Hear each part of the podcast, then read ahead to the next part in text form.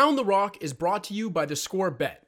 That's right, we brought you the best sports media app, and now we're bringing you the best sports book. The Score Bet offers a safe and secure mobile sportsbook experience with both pregame and in play markets. But best of all, it's integrated into the score and our content to give you the easiest and most seamless sports betting experience. So take advantage of exciting promotions and odds boosts all season long. Download now on iOS and Android. Available in Colorado, Indiana, Iowa, and New Jersey. Must be 21 plus. If you or someone you know has a gambling problem and wants help, contact 1 800 522 4700 in Colorado, 1 800 BETS OFF in Iowa, 1 800 9 with it in Indiana, and 1 800 Gambler in New Jersey. Visit thescore.bet for more details.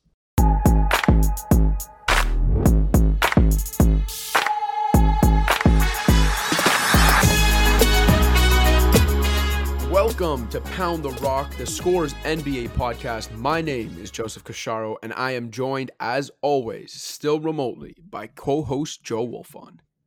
Hello there. Hello there, Wolf. What's happening, man? Not much. Second episode of the week. Yeah, it's uh it might take us a little while to get used to the rhythms of this, but Yeah. happy to be back here with you and uh ready to throw down another one of these. Yeah. By the way, before we get into it, I do want to say, and, and as usual, we'll save our like fan shout out for the week. But I did, uh, I did at least just want to send a thank you out to everyone who tweeted at us or messaged us about Pound the Rock being among the most listened to podcasts as part of, their personal year end Spotify Wrapped. Some of these people include people we've shouted out before: uh, Randall Furman, Deshaun, as well as David Brook, who reached out on Instagram to say Christmas came early because we're recording twice a week now. Um, so yeah, just uh, wanted to at least acknowledge off the top that uh, we see you, we hear you, and we're here for you. Um, and and then to to some of the people that reached out about Spotify Wrapped and, and PTR being on their Spotify Wrapped that have not gotten a shout out before. Only reason I'm not mentioning you now is because at some point over the next few weeks I'll get you a shout out. So anyway, we'll get to this fan shout out of the week at the end of the episode, but I did just want to acknowledge that off the top. Yeah, for sure. I mean, great to see, heartwarming obviously for us. I didn't know people really listen to podcasts on Spotify, so that's that's uh that's really nice to see and uh as always just really appreciate all the listeners who uh you know have uh have kept us going for what are we on now? Four four years now we've been doing this? Three and a half, I guess. Yeah, 208 episodes. Pretty wild. Very wild. All right. Before we get into the meat of this episode, we gotta at least touch on the star injuries around That time of year, you know? Yeah, and and honestly, this this unfortunate list of star injuries that have literally all happened just within the last 72 hours since we last recorded. So I'm gonna quickly run through them here, and then maybe you can pick the one that you think is most impactful, or that you want it. There, if there's one that you want to talk about the most, or that concerns you the most. Uh, so we got Bam Adebayo needed surgery for a thumb injury. Uh, he's out four to six weeks. So I didn't realize that the Collateral. collateral, ligament I always thought of as just in the elbow because you always hear about with, with pitchers in baseball. So I didn't realize it runs to the thumb. Um, but so when I first got that alert on my phone via the Score app um, and saw UCL, I was like, "What does Bam need Tommy John? Like, what's going on over here?" And then realized it was a thumb injury. So anyway, Bam's out four to six weeks. Um, Devin Booker suffered a hamstring injury in that thrilling win over the Warriors earlier this week. Uh, by the way, Suns now up to a franchise record 18 straight wins. Uh, Booker, I think there has not been a timeline put on it. It seems like it's minor, so it doesn't seem. Yeah, like they just said a few games, and that it and that it was minor, and that it's mostly just precautionary. So, Okay. So um, which makes sense when you're 19 and three, and Yeah. uh, you know have bigger picture goals in mind. So, Yeah. By the way, uh, Suns now the 14th team in history to win at least 18 games in a row. Of the previous 13, um, seven won the championship. Five lost in the finals, I believe. One lost in the no, sorry, five won the championship. One lost in the finals. Uh, five lost in the conference finals, I believe, and a couple lost in the first round. yeah. I mean, I feel like definitely there was that Rockets team that won 22 straight They lost in, the in first like round 2007. They lost in the first round. because Tracy. I want to say that Mavericks team, that 67 win Mavs team that lost to the Warriors in the first round. had a win streak that long at some point.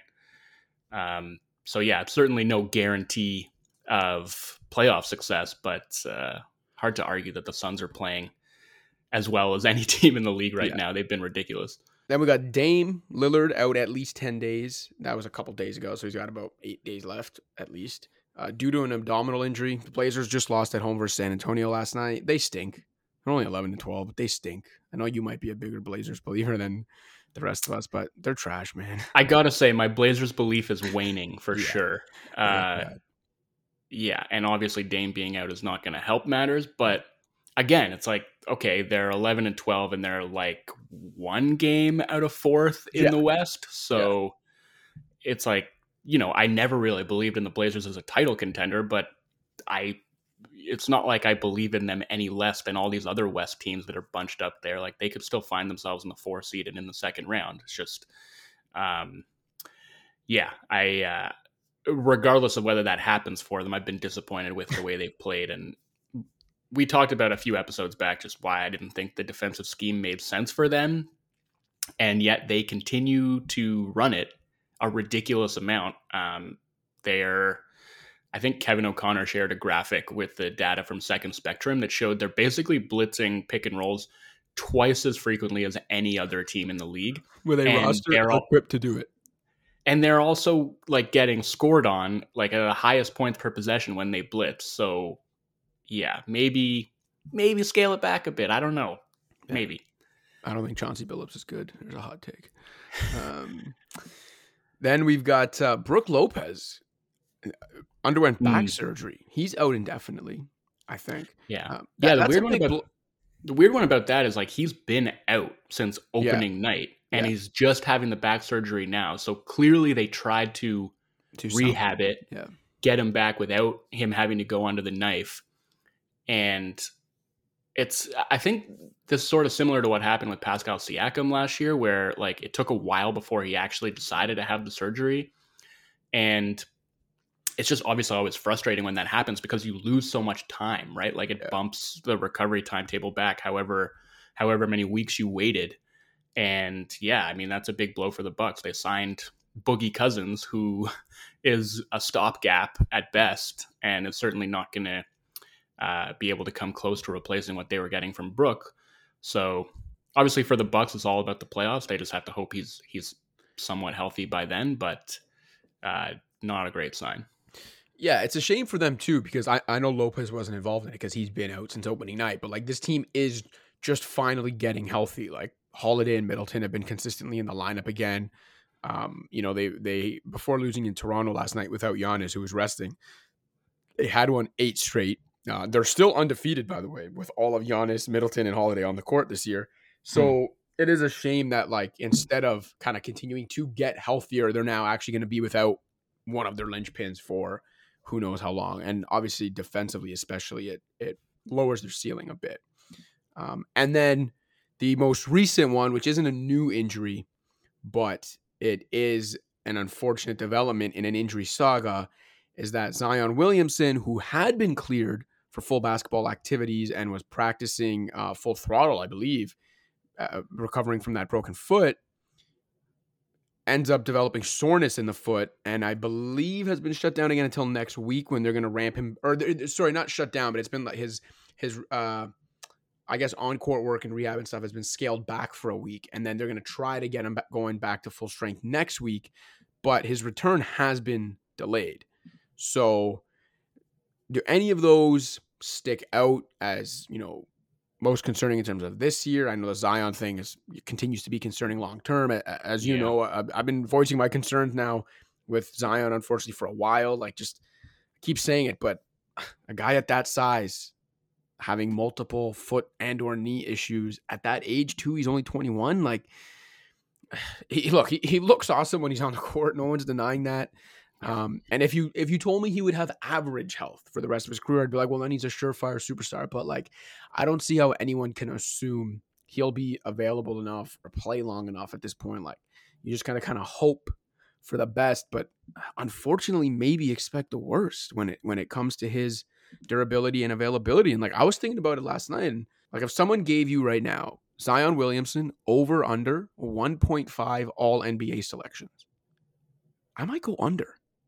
I would still go over, but I mean, obviously, the you know, you just don't know. Like, I, I have no basis for saying that I think he's going to be healthy enough to get there. My right. only basis is that, like, if he is even reasonably healthy throughout the course of his career, you know, can give you something like four full seasons, you know, where he plays like 70 or more games, then I think he hits the over because he is that good. But um, I mean, I remember talking about that about this in his rookie season, even when he had to miss the first. I don't even know how many games with a, with a knee injury that he suffered during preseason, where it's like, you know, if he's just, you know, your sort of average run of the mill rookie with a more standard NBA body type, I don't think it's as much of a concern as it is if you're talking about like a, a near 300 pound man who plays a really high impact style of basketball. Like it's not just about his weight, it's about the fact that he can jump out of the gym, right? Like that's what makes him such an anomaly is he is so like strong and sturdy and girthy, I guess you could say, but he can also really get off the ground and his style of play is such that he is jumping and landing, you know, many many times a game and the stress of that impact is i mean i'm not you know a physiologist but like it just seems suboptimal and a little bit scary when you're when you're thinking about the long-term prospects of his physical health and his body and and now all of the lower body injuries that are starting to pile up for him early in his career. So yeah, I'm I'm super concerned uh, about about his long term future, and you know, obviously, I, like I, I don't have any personal stake in the Pelicans' fortunes, but if you're a Pelicans fan, it's just I don't know. I got it's got to be a really helpless feeling because they lose Anthony Davis and then immediately like land the number one pick, get another generational type superstar, and it's like before it's even had a chance to get off the ground, this era of Pelicans basketball has just been stymied in such an agonizing way. And kind of compounding that, like they they have started to play a lot better recently. And I know they're like since Ingram got back? Something like that. You know, but to the point that that despite the fact that they dug this massive hole to start the season, they've played, I think, the, the most difficult schedule in the league, so it's getting easier the rest of the way. I feel like, again, like since Ingram got back, they've started to play better. And, you know, I was really excited coming into the season about what a, a JV and Zion front court could do and how difficult that would be for opposing teams to handle. And I was especially excited because it's like, there's no other team that was going to be like that, that was going to win in the way that they were going to win. So I'm thinking, like, when they started to play a little bit a, little bit better, uh, and JV has just been like out of his mind for yeah. the majority of the season. You Their guard play is yeah. Um, he, dude, they, like that game against the Clippers, he's like coming off a weak side pin downs, knocking down threes. It was absurd. It was um, like they were running plays for him like he's a shooter, like a shooter on the move. It was absurd, as you said. It was mental. Um, so yeah, I'm thinking like, okay, Zion gets back absolutely no reason this team can't make a run and get into the play in, you know? Um, but if it keeps getting pushed back and pushed back and pushed back, it's like I think they're going to lose too much ground, and that's you know ignoring whatever state Zion comes back in, right? Like we've seen in the past when he's had these long layoffs, and especially when it's lower body stuff, right? When you can't really do the requisite fitness work to get yourself into game shape in the way that you know, if you're dealing with like a finger injury or a wrist injury or something, I feel like it's still pretty easy to get the the cardio in that you need. Um, but when it's been lower body stuff, like we've seen Zion come back and just like not be in. You know, in shape. And uh, I'd imagine he'd be on a minutes limit too to start. Hundred percent. Um, and we know that already there's been friction between him and the organization regarding like how his injuries have been handled and how his minutes have been managed. So I don't know. It's just all kinds of bad. Like that's you asked me like, is there one of those that sticks out as being most concerning? I feel like it's obviously that. Yeah. Like the Suns will be fine. The Blazers just stink. I'm okay. Well, I mean, the thing with the Blazers, I just don't think this really changes anything in the big Right. picture. And hopefully, I mean, Dame's been dealing with that ab injury for a while. Yeah. So that, I guess, makes it a concern. But it also, you know, maybe this layoff just sort of helps him get back to the level that we're accustomed to seeing from him. Because obviously, this season's been a big struggle for him. So, you know, that just sort of is what it is. Um, although, you know, you didn't mention TJ McConnell being out indefinitely with the wrist injury, and that that's really concerning for a Pacers team that just can't catch a break. Yeah, Um, you, t- you tell me you've uh, renounced your Pacers fandom, and yet you just can't help yourself. it's not fandom at this point. Like it's honestly, it's just pity. I, No, I this team like they can't get healthy. They can't figure themselves out. They might now go 33 and 49 instead of 38 and 44. Um, yeah. You- You're saying TJ McConnell is worth five wins, No, I man. mean, even yeah, even I'm not that injury- bullish on TJ injury- McConnell. The, injur- the injuries in general. The injuries in general. Uh, yeah, hope to see TJ Warren back at some point, man. Yeah. Uh, Yeah. anyway, um, okay, but yeah, I, I feel. Do, do you have anything to add on the injury front? I just, I mean, the, the Bucks. I guess you could say like that's in terms of their championship prospects. Brook Right. was super important to them winning the title last year, and if he's not right by the end of the season, that's. I mean, I'm not going to say that spells like the end of their championship hopes, but that's a huge blow, man. Like he is Like such I an said, it important lowers part of their their defensive defense. ceiling incredibly.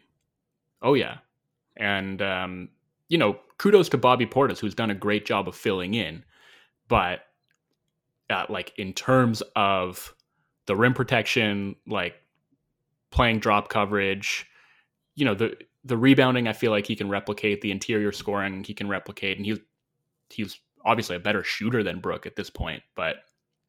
Uh, yeah, defensively, it's just not going to be remotely the same animal.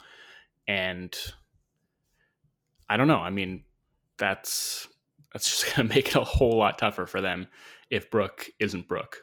Absolutely. The injury of least concern, as we mentioned, was uh, Booker's hamstring issue. Um, Suns have said it's just precautionary. You might miss a few games. Suns are rolling anyway. The the game it might hurt them the most, or it should hurt them the most, is they play. Depending on when you listen to this, they play tonight at Oracle in a rematch of that Tuesday game, and Booker lists Suns on the second night of a back to back at Oracle. Warriors out for revenge. I, I I think the win streak ends tonight. If you're listening to this sometime on the weekend, it probably will have ended already. But uh, any overarching takeaways from your perspective watching that game? I know they're going to play again tonight, so maybe it's weird to get too deep into it, but no Booker, so it will be a much different game. Um, so from, you know, I was going to say a full strength game, but Klay Thompson is- still isn't playing. So uh, from a full strength game, when you consider the Thompsonless Warriors against the Suns earlier this week, and I guess the Shar- the Sarichless Suns, give me a takeaway or a couple takeaways you had. Uh, the Suns' defense is so good. Like they're Mikal Bridges is one of the finest defensive games I've watched, like in I don't know how long. I mean, he was great, but I, I honestly think Ayton, not that he didn't deserve all of the praise that he got, but I, I think the effort to contain Steph and the Warriors offense as a whole was very much uh, a, a team effort on the Suns' part. And him and Ayton Bridges was, was the head of the. Bridges was the head of the snake. Yeah. And I think, you know, his ability to kind of track Steph off ball, his length bothering Steph, getting around screens. Like I, I I'm kind of racking my brain and wondering, you know, how many guys in the league Bridges size navigate screens as well as he does. That's exactly what I was thinking because you think when you think like historically of guys that have guarded Steph, whether it's like Fred VanVleet or in general, not even just guarding Steph, but guys who chase the shooters around, you know, the guys you would put on JJ Redick, Yeah. you know, back in the day. Yeah, you don't think of a guy, Mikal Bridges' size. No, I think, you know, talking about Steph specifically, I feel like maybe prime Danny Green was the one guy I can think of where he's sort of wing Yeah. size, but can still really get around those screens and then also use the length to bother his shot a little bit. But yeah, like Bridges did a fantastic job, but it was, you know, like Ayton really held his own on switches, and the Suns were doing a fair amount of switching. Uh, some of it was late switching in, you know, out of drop coverage, but a lot of it was just sort of like switching at the point of the screen. And I just think their communication and their anticipation was also on point, right? Like they never messed up a switch. When Bridges couldn't get over, whoever was guarding the screen just like immediately recognized it and jumped up to switch or to hedge. And then the tag was immediately coming and the weak side was immediately zoning up. It was just like clockwork. So for the entire team, I thought, you know, they, they just had a wonderful game plan and executed it perfectly. I thought, you know, Chris Paul had had one of the best defensive games I've seen from him in a while too, just wreaking havoc on the weak side. Um, and the Suns were kind of, I, I guess I wonder why we didn't see Steph reject more screens actually, because the Suns were anticipating and jumping up high on everything. And I feel like that would maybe give him an opportunity to like reject and either get open for a three or get into the teeth of the defense. Maybe we'll see more of that. And I will say also, you know, Steph just missed a whole bunch of shots he usually makes. Yeah. And at the same time, he did talk post game about how like Bridges' length and like the way that the Suns guarded him just sort of got him out of rhythm. And so even the open shots that he usually makes didn't feel like rhythm shots. So maybe there's something to that. Um, but yeah, I just I thought the Suns were amazing defensively. I thought overall Ayton was quite simply the best player on the floor. And I was really happy to see the Suns recognizing the matchup advantage that they had in him and looking for him early and often. Uh, on post seals, on the back end of switches. I mean, he was grabbing offensive rebounds. Like he really punished the Warriors for their lack of interior size. And I think, you know, just looking at this matchup in the big picture, you know, if we're going to obviously we're going to see it again tonight, but also, you know, potentially see it in the playoffs, that is a big pressure point. You know, like the the Warriors don't have anyone in their rotation who can really match up with him size wise. And in the past, I feel like we would maybe see Ayton not leverage his size and physicality to the extent that he did on Tuesday night. Um, and I was really encouraged to to see him doing that, to see him taking advantage uh, of the mismatches that he was consistently getting, and to see the Suns looking for him the the way that they were. So, um, yeah, and then I guess uh, you know also it's probably encouraging for the Warriors that they were in this game pretty much the entire time, despite Steph shooting four for twenty one, because I thought their defense was also quite good, and obviously Jordan Poole picked up a lot of the slack. He was fantastic. Um, so I, I just think it's a super fun matchup with two teams that execute really well, that know themselves really well, and I'm excited to see what it looks like in game two. Yeah, the Warriors are just a juggernaut again, man. When you consider, as you said, Steph having one of the worst games I've seen from him, it, it maybe the worst individual game I've seen from him in the Kerr era. Still no Klay. Um, fun matchup overall.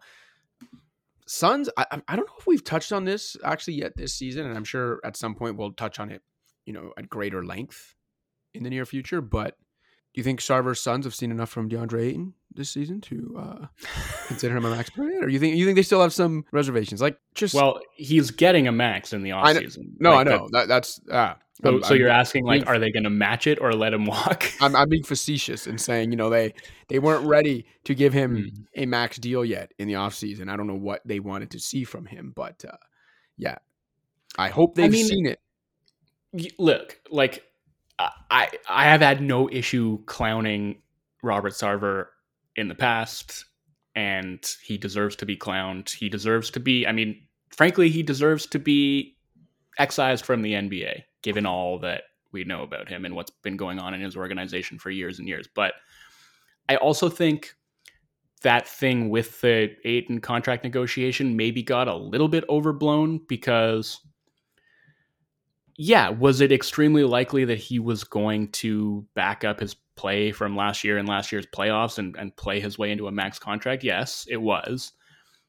But also, I, I don't think there's this huge downside to waiting, you know, to seeing like, could he replicate that? Like, could he establish himself as like a, a foundational type of center? And he's doing that and so you wind up giving him the max like what like you wind up in the same situation that you would have if you'd given him the extension like i i, I understand this idea that you want to foster goodwill between organization and player but at the end of the day i mean the money is going to talk like he is going to sign a max contract when he becomes an rfa this offseason so is there really that much downside there like I, I, I guess the downside is okay. What if he signs like a shorter term offer sheet with another team, and then maybe you only have him for the next four years instead of the next five? Uh, that that I guess is the downside there. Right. But yeah. but yeah, I don't know. I, I I just felt like it wasn't a great look, but I also think maybe it was a tad bit overblown. The Suns' performance, not just in that game, but on the season as a whole, thanks in large part, of course, to Chris Paul and Devin Booker, I think is a good segue to talk about a great piece you wrote earlier this week titled, Does Getting to the Rim Matter as Much as It Used to? And uh, I mean, I, I, can summarize it a bit, but you wrote about um, rim at rim frequency dropping in the NBA. Um, you've got some good intel in there and info, and um, I thought it was interesting too. Even at one point, when you break down the way uh, over the last five years shot selection from certain zones has gone and i think maybe people would imagine you know the three point rate would just be soaring but as you show it's actually leveled off a bit and um, if anything it, it does seem like some of the at rim attempts have gone beyond the arc but a lot of them have gone to that kind of mid short mid floater area which even that in and of itself you've written about before but obviously that ties right in with what the Suns do. You know, a team that doesn't get to the rim, but kills you from that short mid area anyway. So, yeah, talk to us about your piece, uh, what you found, what you learned, and what you think is interesting going forward. Well, yeah, I mean, so I was sort of fascinated by this idea. I mean, really, what what made me want to write about it in the first place was when I was digging into Chris Paul's stats and realizing how infrequently he was getting to the basket. And we talked about that a couple episodes ago. I think at the time he'd taken six shots in the restricted area all season. He might have boosted that all the way up to eight since then. But uh, I was also noticing that the Suns as a team were, were getting to the rim very infrequently. And that if they were to go on and win a championship, they would be, eh, you know, the cleaning the glass database runs 19 years back to uh, the 2003 2004 season. So, or 2002 2003 maybe, but basically, in in that time span, uh, since they've been tracking rim frequency as a proportion of shot attempts, no team has won a championship with anything close to that low of a rim frequency. So that's kind of what got me thinking about it. Is like, okay, is this a limiting factor for the Suns? Should we be concerned about you know their lack of rim shots, and is that going to be an impediment toward them winning? Especially given that in the finals last year, they got beat up inside by the Bucks, really at both ends, right? Like they couldn't score at the rim, they couldn't stop the Bucks at the rim, and that is what tilted the finals. Like they shot the ball way better than the Bucks did in the finals, and they still lost because they were getting dominated on the interior. So that's kind of what prompted me to start digging into it, and that's when I found it wasn't just the Suns. Like the league as a whole is taking way fewer uh, rim shots than it did even two years ago, and that was like really the jarring shift to me. Where if you go back to the 2019-20 season, which again two years ago, very recently, there was one team in the league taking less than 30% of its shots at the rim. This season, there's eight of those teams. And same thing on defense. That 2019 20 season, there was one team allowing opponents to take less than 30% of their shots at the rim. That was the Bucks, obviously. Um, and this year, there are nine. So that's obviously been a big shift in a short amount of time. And I started to think about okay, like why is this happening and what does it mean? Um, and and what's also interesting is like most of those teams that are like near the bottom of the league in rim frequency that are like under that 30% threshold are really really good offenses. Uh, the Suns being one of them, the Nets being one of them, the Heat being one of them, the Hawks, the Sixers. So I, I was yeah, I want to know like why is this happening and like given the fact that those teams that aren't getting to the basket still have really potent offenses, does it really matter as much as it used to? And my feeling is that no, it doesn't. Like it still clearly is very important, but I think what I came away feeling is it's not just an offensive thing. Like it's not just that offenses are like, oh, we want to take more threes, so those shots have to be redistributed from somewhere. So we're going to take less shots at the rim. Um, because, like you mentioned, three point frequency is sort of starting to taper off in terms of like the acceleration of it. Long mid rangers, which were basically just in like steep decline, and for the longest time, um, that's those were the shots that were turning into threes, right? Like I think people maybe, well, some people maybe kind of misunderstand, um, like the Morey ball revolution, where they they want to paint it as like we're just shooting threes now. Yeah, they're passing up they, layups in the open court to get right to take and, and, that's what they would chalk up the the decline in rim right. attempts too. Is like, oh well, everyone's just shooting threes now, but that's not really it, right? Like, yeah. it was about threes and shots at the rim and free throws. So for a very long time, like rim frequency wasn't changing at all. It was just that all of these long mid rangers were turning into threes. But long mid range frequency has like completely stabilized. Um, it's been around 10% for the last three seasons now. So that's when you start to think, okay, so like now some of the rim shots are becoming three pointers. And also some of the rim shots are becoming floaters and like short mid range attempts. And I think part of the reason that's happening is that there are a lot more teams defensively that are making a point of taking away the rim.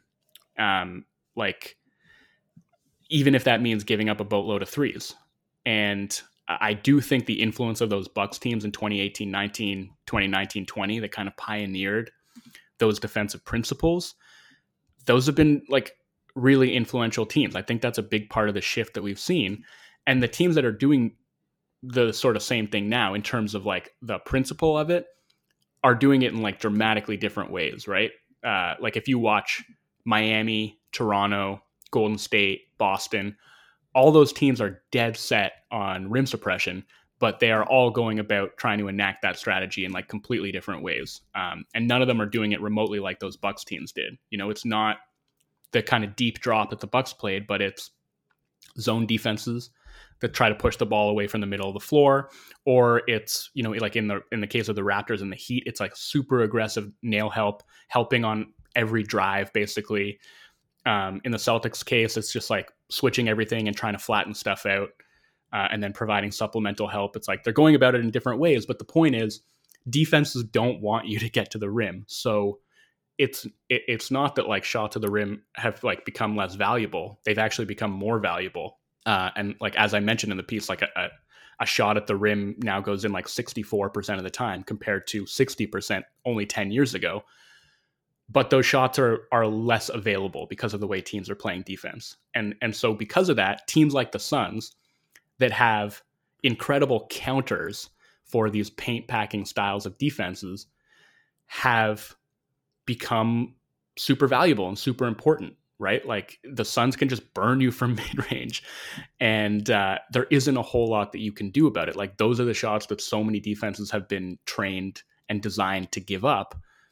But like what do you really do against a team like phoenix that can take what you give them every single time? Um and so just, just massacre you doing it.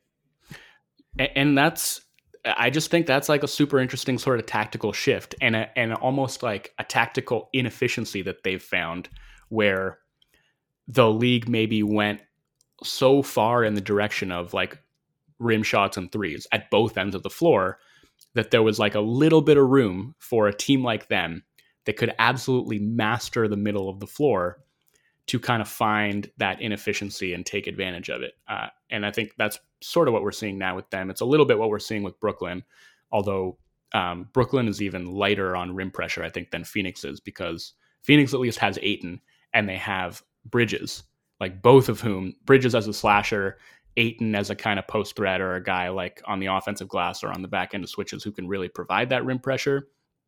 The Nets don't really have any of that. And with Harden not getting to the rim at his usual rate, like they are very, very dependent on jump shooting. So uh, it worries me with them a little bit more than it worries me uh, with Phoenix. But um, yeah, I just think as as like a league wide trend, it really fascinates me because uh, like I think there is this long history of if you don't get to the rim, you're probably not going to win a championship. And I wonder if this is the year that maybe that changes. Given that the Nets and Suns don't get to the rim, and and two of those teams could very well meet in the finals, yeah, I think I think it is a good bet that this is the year it changes. I'd have to check the numbers on it, but are, are the Warriors getting to the rim that frequently? Yeah, the Warriors are getting to the rim a ton, and that's actually that, that's pretty interesting to me because in that game against the Suns, they didn't get to the rim at all. I think right. it might have been their lowest uh, rim attempt game of the season, and so the the things that they've actually been like thriving on, which is, I mean, obviously, like everyone thinks of Steph shooting, but what's really been driving their offensive success is how they've been leveraging that shooting into slips and back cuts and things like that that are getting them a, a lot of uncontested layups and dunks. And I think the Suns did a magnificent job of sniffing those opportunities out. Um, a lot of that was just Ayton kind of roving as a helper on the back line. He was guarding Draymond a lot of the time and just straight up, you know, ignoring him to help. Um, so it is interesting that like, yeah, like you take like the, the, Warriors are still thriving on rim shots, and if you take that away, their offense kind of dies on the vine. Um, although again, Steph shooting four for twenty one didn't really help in that regard. But I, am just sort of fascinated to track the trend moving forward because, uh, again, like we, uh, people will tell you it's a jump shooting league and it's been that way for a while, but we have have seen a real balance in the past few years of like, okay, it's a jump shooting league, but these jump shooting teams are still very reliant on getting to the rim, and now it's moving even more toward, you know, not just jump shooting, but like the floaters that I mentioned, which are when it comes to playing against drop coverage or even zones, that's a really good counter. And that's why we're seeing like team shots in modern basketball. They're up there for sure. And that's, you know, in, in conjunction with rim frequency going down and three point frequency plateauing, floater range is where we're still seeing that increase. And um, if you can master that zone the way that Phoenix can, the way that the Hawks can, maybe, uh, then that can potentially give you a leg up when it comes to trying to beat the defenses that we're seeing today. Are we going to live in a time where being able to get to the rim consistently is a market inefficiency in the game of basketball? Because that would be wild. Well, the thing is, and, and honestly, like, or is it already? Maybe is it already a market inefficiency? Shout out Ja Morant. well, this is why I was so excited to watch the Pelicans, man, because it's like the the Pelicans would have just like with Zion and JV there destroyed teams on the interior and it is a, a little bit of like you know uh, unstoppable force meeting immovable object because okay so you have all these teams that their their defense is designed to prevent you from getting to the rim. Do you then want to counter that by not needing to get to the rim in order for your offense to be successful? Or do you want to just be like so overwhelmingly dominant at the rim that all these teams that are having to come up with counters, you know, and and less efficient counters to be clear. Like a, a shot from floater range is still way way less likely to go in than a shot at the rim. Uh, do you want to be just like so overwhelming and forceful going to the basket that then, like you say, you are exploiting a sort of efficiency in the game? I would be curious to see that. I'm curious to see if the Pelicans at full strength can kind of take advantage uh, of of what has maybe become an inefficiency. And that's it just speaks to how cyclical all this stuff is, right? Because first the inefficiency was threes, and then everyone started shooting threes. And so, like, you know, the teams that got to the rim more maybe started to have a little bit more of a leg up. And the defenses, like the Bucks, that sort of recognized ahead of time that, like, you know what, we're fine giving up a certain type of threes. Even if we give up a ton of them, we're just not going to let you shoot at the rim. Like, that was a big tactical inefficiency for them that led to them having some of the best defenses of all time relative to league average. The rest of the league caught up to that, and now it's like we're seeing the next wave, uh, and it's just going to keep going around like that. I feel it's always moving, right? Like yeah. there's, I don't think anything stable about NBA tactics. Uh, I think it's always going to be a search for that next inefficiency. And so, yeah, maybe right now it is just like the team that can absolutely dominate from mid range and floater range. And then maybe we see a, a, a snap back to that where more teams are starting to do that, and then there are these other teams that are like, nah, like fuck that. We're we're just going to the rim every single time. Yeah, yeah. Everyone talks about the NBA as a copycat league. You'll hear that a lot. Um, you know, where it's like a team does something maybe new or inventive, and and then everyone else is doing it within a couple years. But I think it's more of a like how do how do we beat you league? It's it's it's one team it, more so than everyone copying one team. It's usually one team finding a way to beat something that everyone is doing or everyone is not doing, and then everyone realizes like, oh, that's actually the formula to like beat this thing. We can, you know what I mean? And whether it was like Tom Thibodeau's ice defense, uh, yeah. back when he was the defensive coordinator for the Celtics and then head coach of the Bulls, it's like, okay, yeah, everyone ended up doing it, but it's not. Uh, I don't know. That's one thing. It's it's a really like random minor thing, but it's always kind of been a pet peeve of mine when people say the NBA is a copycat league, because it's like, well, a duh, if something works, other teams are gonna catch on. But more so than copycat, it's that like it's uh what's the next move league? How do I beat you? How do we beat this new thing league? And to your point, that's why it probably will be cyclical because it's like, okay, you know, this is this is what's happening right now, but something will happen or a team will do something to counter this, and then teams will have to react to that. Um, so I think it's a more adaptive league than a copycat league, and I think that's cool. Yeah, I think that's that's really well said. And adaptive league is how I would frame it as well. And like, yeah, there within that there is a lot of copycat elements right. because the first team that adapts is going to blaze a trail, and other teams are going to want to do the same thing. But you know, it's also important to remember that it, it's always going to be personnel based, uh, at least for like the smart teams that know what they're doing. You know, and there are certainly teams that are just like they just see what you know, like might see what the Suns are doing and be like, oh, like maybe we should try and do that. And like they don't have the personnel to do it, so it's obviously not going to work. Um, and it's like you know the Rockets right now, who the, the, Rockets have actually started to play a lot better lately. So I, I don't want to drag them for this, but like they have by far the highest rim frequency in the league, and that ought to be a good thing. But they also have a terrible offense, and like it's you have to also think about like the process by which they're getting those shots, right? Where it's like if you're not actually focusing on like running an offense that gets good shots for you know the players on your roster and puts them in advantageous spots then like that philosophy isn't really going to make sense for you like if if the goal is just okay let's take as many shots at the rim as we can and you're not thinking about like how you're coming by those shots or who's taking them then um you know the the, the tactic is sort of going to tilt out of whack like there has to be a sound, I think, organic process behind it uh, for it to make sense, and that's why it's working for Phoenix because like their their system is perfectly tailored to their personnel, and it's not something that another team could just go and replicate. So I, I just find all this stuff like super fascinating, and it's it's subtle too. Like I don't know if I you know, just watching an NBA game would be able to say, you know, it seems like teams are getting to the rim less frequently than right. they were three years ago. Um, but you know, once once you sort of see see the numbers and start looking for it, it does become evident. Just like the the different ways that teams are playing def, uh, defense and the ways that offenses are reacting to that. Uh, and I think that's uh, that's pretty cool. All right, let's take the break and come back and maybe spend like 15, 20 minutes talking about the Timberwolves. Hell yeah. What's up, Pound the Rock listeners? Just a friendly reminder to rate, review, and subscribe to the show on iTunes, SoundCloud, Stitcher, Spotify, or wherever else you get your podcasts. You can also check out the Scores Fantasy Football podcast with Justin Boone. And in case you haven't already, download the Score app, available on iPhone and Android. That's where you can find all of our featured content, as well as live scores, updates, and breaking news. And don't forget to check out the Scores YouTube page for an informative yet light-hearted dive into the sports world's trending topics. Now back to the show. All right, Wolfond. The Minnesota Timberwolves, 11 and 11, tied with the Clippers for seventh. By the way, shout out Paul George's Clippers. Uh, whether it's next week or sometime soon, we probably should talk about them. Um, if you remember when we gave Deshaun a shout out a couple weeks ago, that's actually one thing he had requested. Uh, anyway, Timberwolves have the fourth best net rating in the West behind the big three of the Warriors, Suns, and Jazz.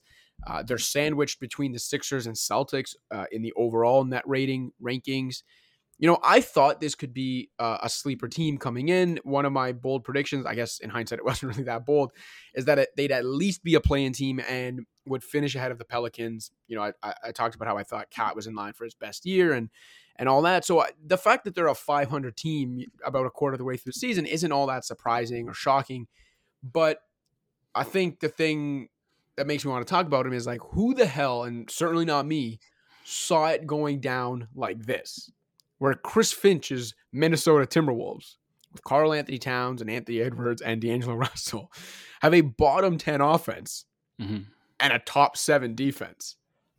That's Timberwolves, top seven defense. Now, I will say, based on uh, the location of the shots they're giving up, like the their opponent's shot profile, if you dig mm-hmm. into the numbers, uh, you know, cleaning the glass has that great stat where it's like if teams just shot an average percentage from everywhere on the floor based on the shot profile you're giving up, what is like your expected defense? And the Timberwolves have a bottom five expected opposing uh, effective field goal percentage, which look, that was basically the Knicks last year, if you remember. Like the Knicks defense should have been bad, but it wasn't. It was elite.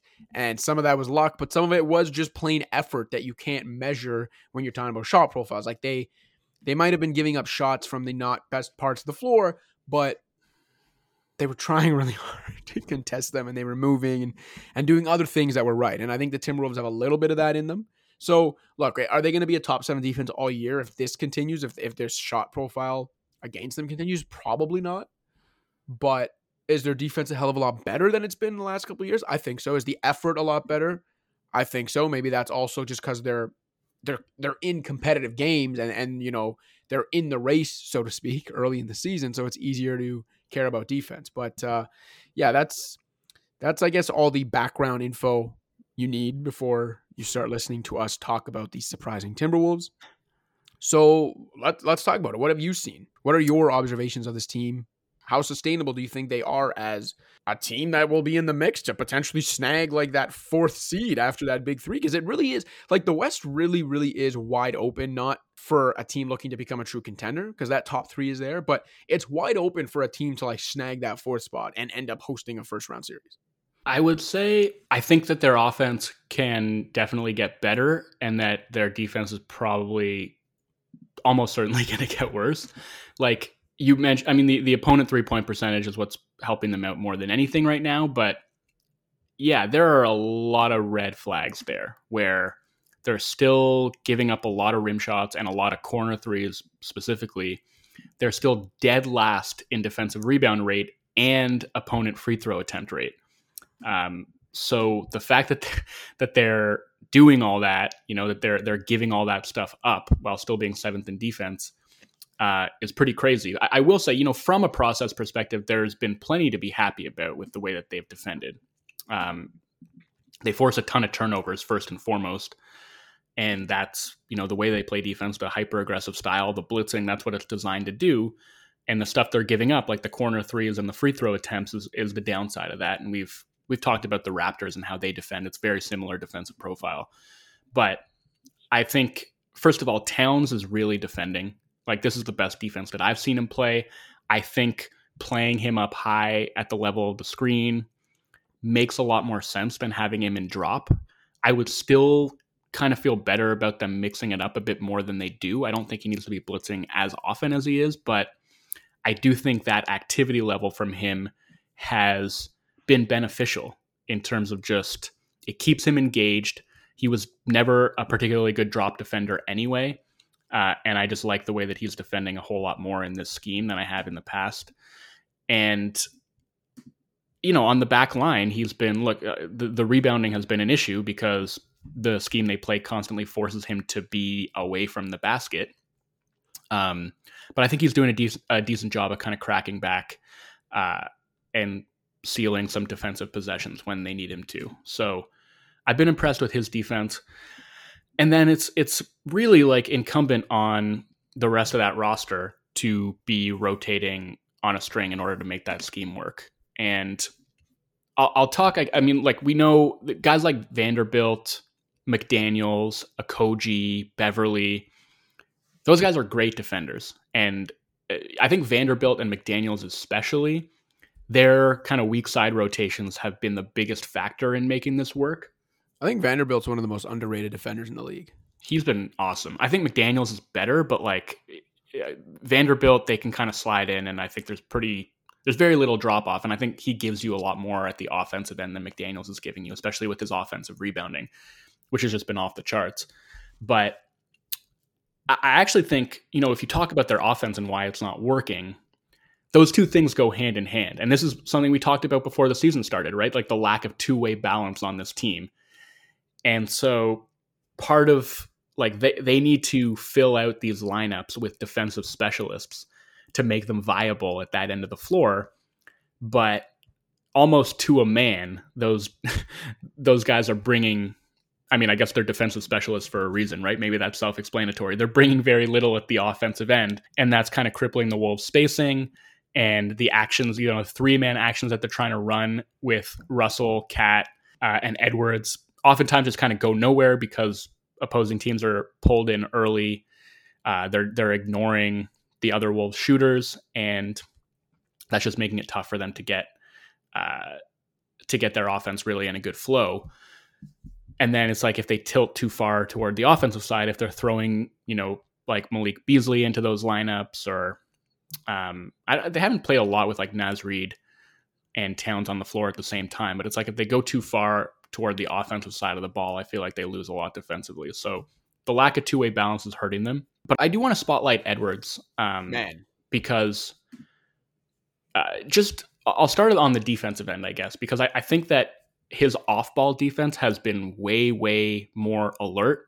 He's actually making timely rotations. He's navigating off ball screens better. Um, and I, have just been like f- that leap from year one to year two in terms of his off ball awareness has been pretty impressive. I, I would just want to say too, because a lot of people will point to like an effort thing or or whatever the case may be, but like to the points that you just made, it just seems like he which makes sense because he's no longer a rookie and he's getting he's played more in the NBA now, but he just looks like he understands NBA basketball or NBA defense more than he did last year, and his like intuition is a little sharper. For sure, and and, and to me, that's a more important development. Than like, well, is he trying harder? Because that stuff, you know, comes and goes. Whatever, everyone uh, effort wanes here and there, but like him actually understanding and picking up what to do next defensively is way more important, and he's showing that. Totally. Um, I, I do think there, like, he still has a ways to go. Yeah.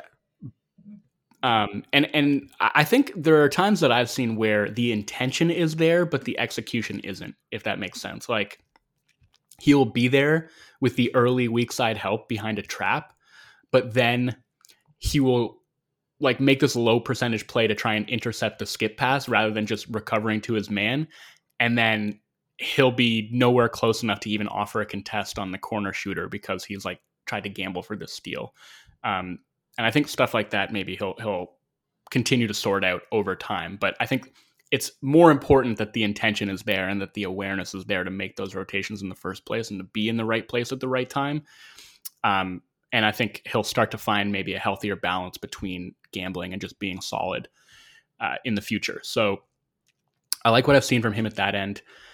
And I, I, I do want to shout out Russell as well because you know there's there's been a lot of good and bad with him at the defensive end, but I think his rotations have been pretty sharp. Uh, he's more proactive. He he sinks when he needs to sink. He tags when he needs to tag. Uh, but then again, like there's stuff where I'm like, okay, if if other teams start knocking down their threes, maybe the, maybe the the weaknesses will come to the fore a little bit more because to me a big part of the issue with his defense has always been that even when he makes the right rotation, he's kind of just there. You know what I mean? Like he's not yeah. he, he he's not that strong. He's not really stopping the ball or impacting the play. Like he's not a physical defender. Um so actually I feel like when the Wolves blitz, they've generally avoided having him be the tag man. And sometimes that's just because he's playing at the point of attack, but there are teams that will obviously try and attack him by by sticking his man in the weak side corner and so making him be the helper. And I feel like the Wolves a lot of the time will just avoid having him be that helper. Like they want one of their long ass wings to be the person who's tagging and trying to stop the ball. But that can compromise them at times, right? Because if if Russell is on the side of the floor with two shooters, and say like McDaniels is on the side of the floor with one shooter, and they're sending McDaniels to help, you know, from the strong side rather than Russell from the weak side. then if that one shooter isolated on that side of the floor is just like lifting up to the wing, that's pretty much a guaranteed wide open three every single time. Um, so like the way that they try and scheme around his limitations as a defender, I, I do think can still compromise him a bit.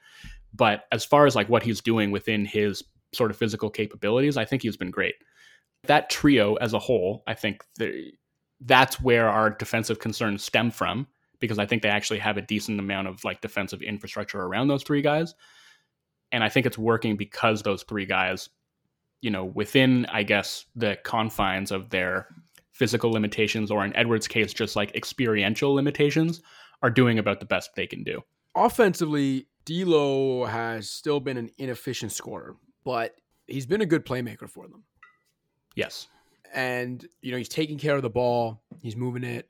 It kind of made me wonder because if you recall, might have been in the off season when we were talking about Minnesota as like a potential Simmons destination, and and I said, look, if they if the Sixers get desperate enough to get to a point where like the Timberwolves can use D'Angelo Russell and I don't know Beasley and like some other filler and picks to get Simmons, because I do think a Towns Edwards Simmons trio is like a perfect two way trio that, that that obviously would be an incredible move for Minnesota. And I think it would make sense for both sides.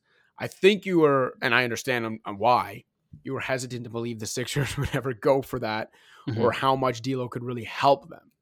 Based on what you've seen so far this season, has has your opinion changed at all on that front? Do you think it is more likely today than it was a few months ago that the Timberwolves could actually get that deal done? Do you think it's any more likely today than it was a few months ago that Russell could actually help the Sixers in in a big way, or are you of the same mind you were then, where it's like, okay, maybe D'Lo's having, uh, he's playing better than you thought he would, but he's still not going to be the guy in that deal. I would say it's changed a little bit, but I still don't think it's a move the Sixers are going to make, and I'm still not sure it's a move that I would make if I was the Sixers because I just think.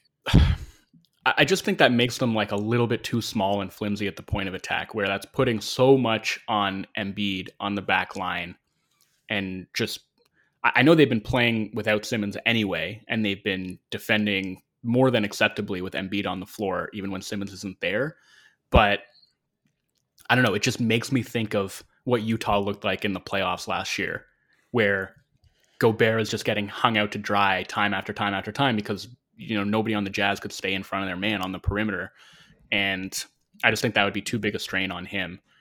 And like, okay, so you have like Russell playing next to Maxey, and then who else? You know, like Tobias Harris is out there. Maybe Thybulle's out there to provide some defensive insulation. But can you get can just, you get Vanderbilt tr- in the deal? Just, sorry, can you get Vanderbilt in the deal?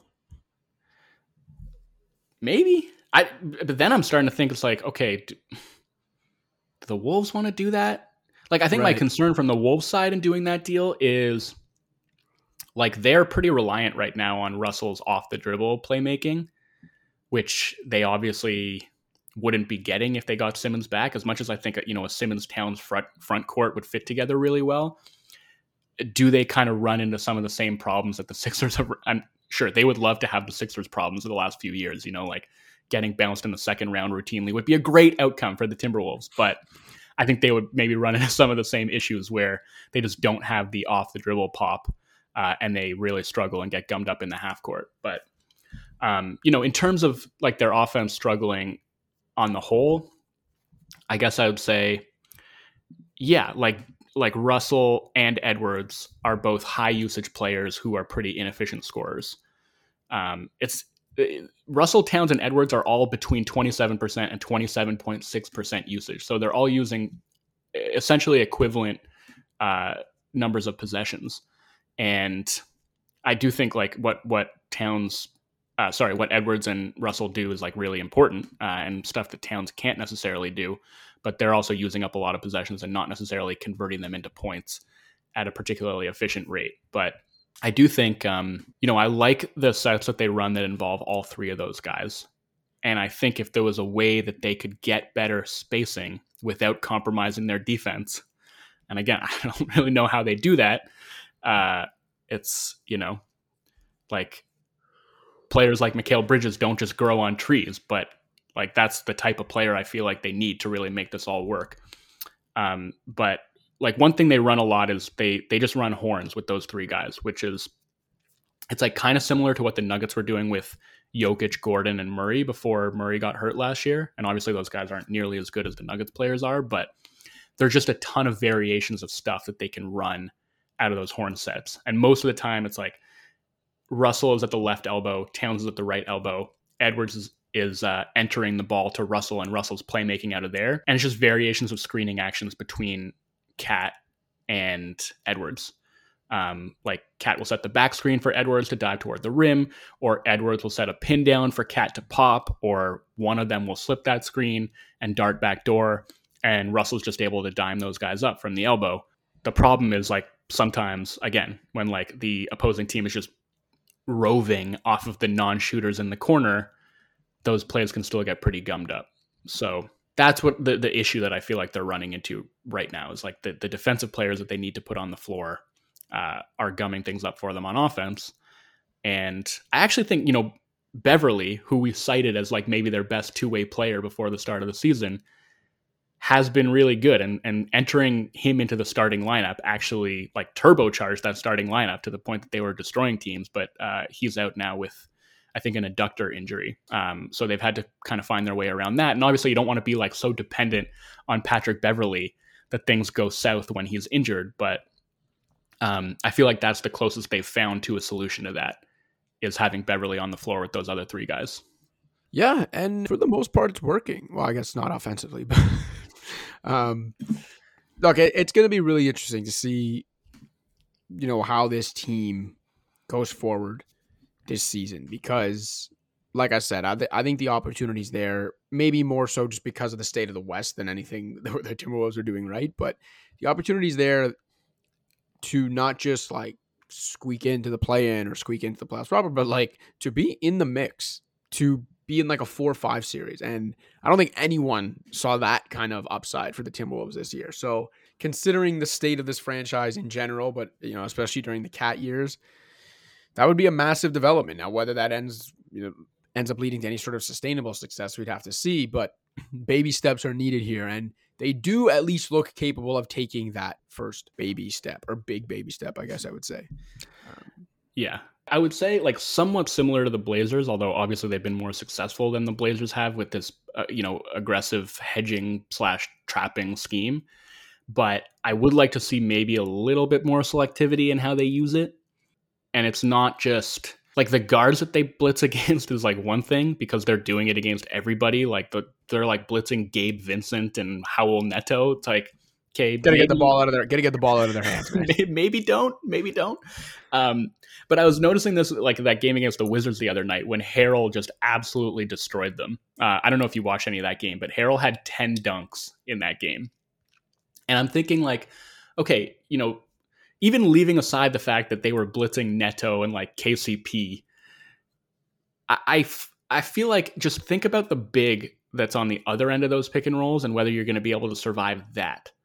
Uh, because, you know, and I'm guilty of this too. Like I typically think, okay, the, the bigs that you want to worry about blitzing against are like the passing bigs who can dice you up in four on three, which is true to a certain extent. But then there are also just like the hyper aggressive rim runners like Harrell who you have to worry about them just scoring over, you know, whichever smaller player is coming over to tag. And that came back to burn them in that game too. So I think and maybe it's, you know, they're they're just trying to get used to playing the system, like that's their base. And, and over the course of the season, they'll get a little bit more selective about it. But I think when you play an aggressive scheme, you're always playing with fire and just walking a tightrope to a certain extent. And I don't think it needs to be that way. Like they can make things a little bit easier on themselves. Um, so that's something I'll be looking for, or you know, as the season goes on, because with their defensive profile, the corner threes they're giving up, the shots at the rim they're giving up, the fouls, the defensive rebounding, all the downsides of the way they're playing, that is going to come back to bite them. Like they are going to regress defensively, and I think when that happens, they're going to need to come up with some counters and some some stylistic variability uh, to help get them through what are probably going to be some ine- uh, inevitable struggles. But yeah, on the whole, I think it's it's hard to quibble too much with what we've seen from them because it's uh, it's been a long time since we've seen a Wolves team this fun, this competent, and uh, I'm excited to to see how the rest of the season goes for them. You got any other thoughts on this fine Friday? I don't think I do. Um, in general, yeah. I guess even basketball, you just don't have a single thought in your mind at this moment. I, have emptied them all out of my brain. I'm sitting here thoughtless, and it feels great. oh, that's the beauty of two episodes a week. Yes, we a lot to get off my chest. Empty out all of our thoughts. Um, all right, well, with that, then I guess I will get to our actual fan shout out of the week, and this one will require some uh, thinking on your part, Wolfond. So, oh no, stay ready. I hope you have at least one thought in your mind. Mark Stevens in Kitchener, Ontario, Canada, who is one of the few people who reached out via email so far in our callouts. But anyway, this is what Mark wrote to me. Wanted to drop you a line. Sorry, wanted to drop both of you a line. Absolutely love Pound the Rock. I started listening in spring 2019 as the Raptors championship run started. Have been reading both of your work on the score forever. Was probably one of the first adopters of the score app in 2007 that's back when the score also still was a tv station and I just launched the app. Used to listen to a crap ton of podcasts when my commute was 90 minutes each day. Now that there's no commute for me the only pod left in my rotation is pound the rock. It's appointment listening the day it drops for me a couple of episodes ago you and it was uh not me, it was Wolfond actually, but you made a reference to the greatest show of all time being It's Always Sunny in Philadelphia. Mm. The question I want answered from both is what is the greatest It's Always Sunny episode and why is it Kitten Mittens? Other acceptable answers include any of the Chardee MacDennis episodes or The Gang Goes to a Water Park. Keep up the great work and educating me on the NBA outside of my little Raptors universe.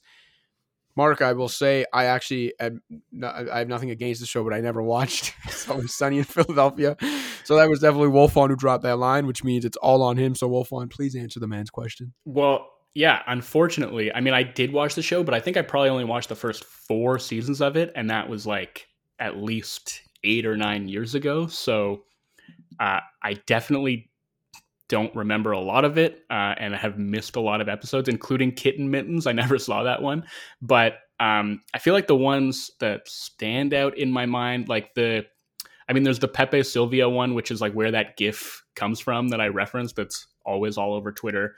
Um, one when uh, Dennis and Dee go on welfare and wind up addicted to crack. Um, I don't know why those are the ones that stand out in my mind, but uh, I mean, I remember like loving the show and laughing my ass off when I watched it, but like sometimes just you stop watching a show for a certain period of time, you lose the momentum, and then it's just like really hard to get back into it. And that unfortunately happened to me with It's Always Sunny. And then it's like you turn around and there's 15 seasons, so it feels very daunting to catch up. Uh, but there's not actually 15 seasons, is there? There's like something close to 15 seasons. What? It's ridiculous. Yeah, it's been on the air for a long time. Mash?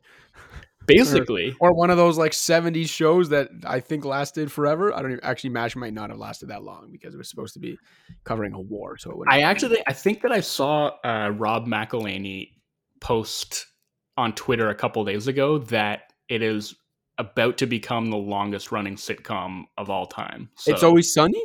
Yeah Okay, MASH ran 11 years, which is really long for a sitcom. Anyway, point wow. being, it feels very daunting to catch up, uh, but I did really enjoy those early seasons, and I apologize, Mitchell, for not being able to sufficiently answer your question, but uh, I do really appreciate the email and your listenership, uh, and I hope uh, I hope you'll keep listening in spite of my lack of "It's Always Sunny" knowledge. All right, there you go. One fan shout out this week, and we disappointed him. we do have a few fan shout outs banked for the next three to five weeks, I'd say. But now that we're sorry, it's not three to five weeks, three to five episodes. And now that we're going twice a week, that means we need more fan shout outs. So please do not let the fact that we have a few bank discourage you from reaching out. We want to hear from you. Um, I'm gonna have to start making burner accounts to yeah. uh, to write into the show so we can fill the time with these fan shout outs. We're just gonna have to start making up names in general. but no, as I've said before, you know, I think we've been doing the shout outs now since like last like we've probably shouted out now close to like a hundred people. But obviously based on the numbers we know and the people that listen, there are still thousands and thousands of you out there who listen consistently and have not gotten a shout out. So again, please, if you're a listener of Pound the Rock, hit us up. Twitter at Joseph Casciaro, at Joey W. Instagram Joe underscore underscore underscore cash. email joe.wolfond at thescore.com, joseph.casciaro at thescore.com. Let us know where you're listening from, how long you've been a listener. Throw in something funny if you want, and we will definitely get you a shout out on a future episode. Until one of those future episodes, for Joe Wolfond, I'm Joseph Casciaro. Pound the rock.